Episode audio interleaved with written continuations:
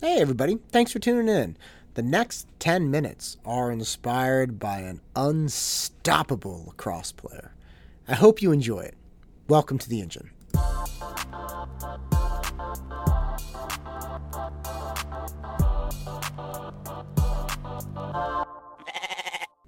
I got this guy in my class, Hugh. He is, man, he's next level. He really cracks me up. He works really hard, so I love having him in class. He's a great student. He, he genuinely studies and he's got a personality for a mile. He's, he's fantastic. He's actually friends with this other previous student I had. Now, the, the previous student, his name was Tristan, was this monster of a kid. Okay, he was he's this incredible lacrosse player. They they won NCS. Uh, my buddy, or excuse me, my student Hugh was on the lacrosse team with him, and he's you know a younger classman. And it's just it's clear how much Hugh admires Tristan, and not in a weird way. Just you know, like this guy is a monster. He's unstoppable. And I very much like Tristan as well. He was actually one of the few students. He's a big boy. He's like 220. He's one of the few students that we'd be joking around. He'd always kind of be kind of trying to push my buttons, and I'd say, "Hey, why don't you come in to the Jiu-Jitsu Academy, and uh, and we'll see what's up." He's the only student who actually showed up. so he shows up, and he's down to train. Now, mind you, I, I tap him out right away. I mean, choke him, armbar, the whole bit, right? But he's he's genuinely down to learn, and he wants to go into the service, and he wants to know some some martial arts before he does. And it was awesome. And again, he's a big boy, so he's even for you know somebody who doesn't know anything. It was like, oh, you're really strong, and you're you're definitely going to fight through this, which was great. Again, very very cool guy, and he came up the other day. Tristan came up in conversation in class, and he was saying how he's such a monster and how he's unstoppable and how he's he's this, that, and the other. I was like, yeah, he's pretty strong, pretty tough for somebody who doesn't know anything about fighting. And he was like, there's no way, there is no way you could ever beat Tristan in a real fight. And I started cracking up and I said, Hugh, you realize I I do professional fights. Like I'm not a cage fighter, but there's no way. Tristan has no chance. He's like, no, bro, no. And he starts going off. His eyes get big. He gets real serious. And he's looking at me. He said, You don't understand. Tristan has a switch. He can flip. Unstoppable. And I am dying in class. I said, Look, man, that's great. I am sure he is a really tough 19 year old. And he was borderline saying he's just a god. the whole time I'm cracking up thinking about it. I'm going back and forth with him, back and forth with him. And and it was funny because I it's impossible for me to relate to Hugh what trouble Tristan would be in if he came onto the mats and, you know, we, we fought, you know, again, for fun. But I promised him, I said, listen, next time Tristan's in town, you both can come down to the Jiu Jitsu Academy if we got our vaccines and we're safe and everything. You guys can both come down, and Tristan and I will go to town, baby. He. We will see what's up. Now, Tristan, again, is huge. Apparently, he can bench something like 350 pounds now. So, this is an incredibly strong human being. I mean, 350 pounds, I don't care how old you are, that's bonkers. And to be 19 and benching 350, big boy. But again, jiu jitsu, very effective against big, strong guys. And before I let the conversation go, I was about to say something about how it doesn't matter how strong he is, I'm going to crush him anyway. And I remembered something that my dad had actually related to me. Uh, my my dad and his uh, my adopted siblings were were in town for Christmas years back, and they were staying at a hotel. We don't have a very big house. They were staying at a hotel, and I go there for breakfast one day. I think they were staying at the Embassy Suites, and they have that awesome breakfast in the morning. So we go to the Embassy Suites, all right, I go there, and we're having breakfast, go upstairs, hanging out. They're going to leave in a couple hours. And they live in Alaska, so I don't see them very frequently. And my the older adopted brother, Johnny, he's a great wrestler, in fact, really, really skilled wrestler. And he starts pushing me around. I'm like, Johnny, get the hell off of me, right? He's 20. I'm a black belt. I don't in, in jujitsu. And so we start wrestling around. And of course I choke him and I'm arm barring him and stuff. And we're flying over the beds and, you know, brawling around like brothers do. And and my dad grabbed me just kind of like in passing. He's like, make sure you let him win once. And I laughed about it. It's like, what? Let him win once? That's not how this goes, man.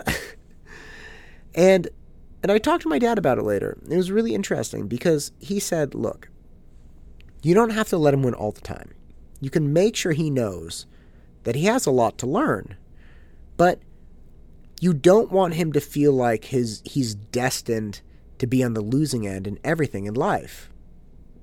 And I'm like, I'm not telling him he's going to be a loser in life. I'm just telling him he can't beat me in jiu-jitsu.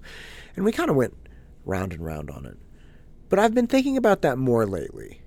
And I've especially been thinking about it with the way Hugh responded with Tristan. Because Hugh obviously admires this guy and not without cause. I mean, Tristan was a tremendous athlete. They went won NCS. I mean, he was a great lacrosse player, and he admires him and thinks he's, you know, something to aspire to, to be like Tristan, to be that skilled, to be, you know, that adept and competent and stuff. That's all great stuff. And and I started realizing and thinking about kind of look, what is your goal here? Obviously you're not going to convince Hugh that that you're going to be able to beat up Tristan when he comes in. Right? Like you're not going to be able to convince him. The only thing you're going to be able to do is tell him that Tristan has no chance and and try to whittle down his his image of Tristan. Now when the time comes, if Tristan does come home and he does want to come into the jiu-jitsu school, I'd love to train with him. And I'll choke him and armbar him and I'll show him all the stuff I did and I'll try to teach him things and and hopefully he'll fall in love with the sport like I did and get better at it. It's an important thing, especially if you're going to be a serviceman. So that's great. But what's the value I started thinking? What's the value in trying to lessen Tristan's image in Hugh's mind? What's the value of taking that potential for somebody away. Maybe Hugh believes Tristan's unstoppable and he wants to model himself in that image. Maybe he believes that he can become unstoppable as well. All I do by lessening Tristan in, in Hugh's mind is robbing Hugh of that sentiment.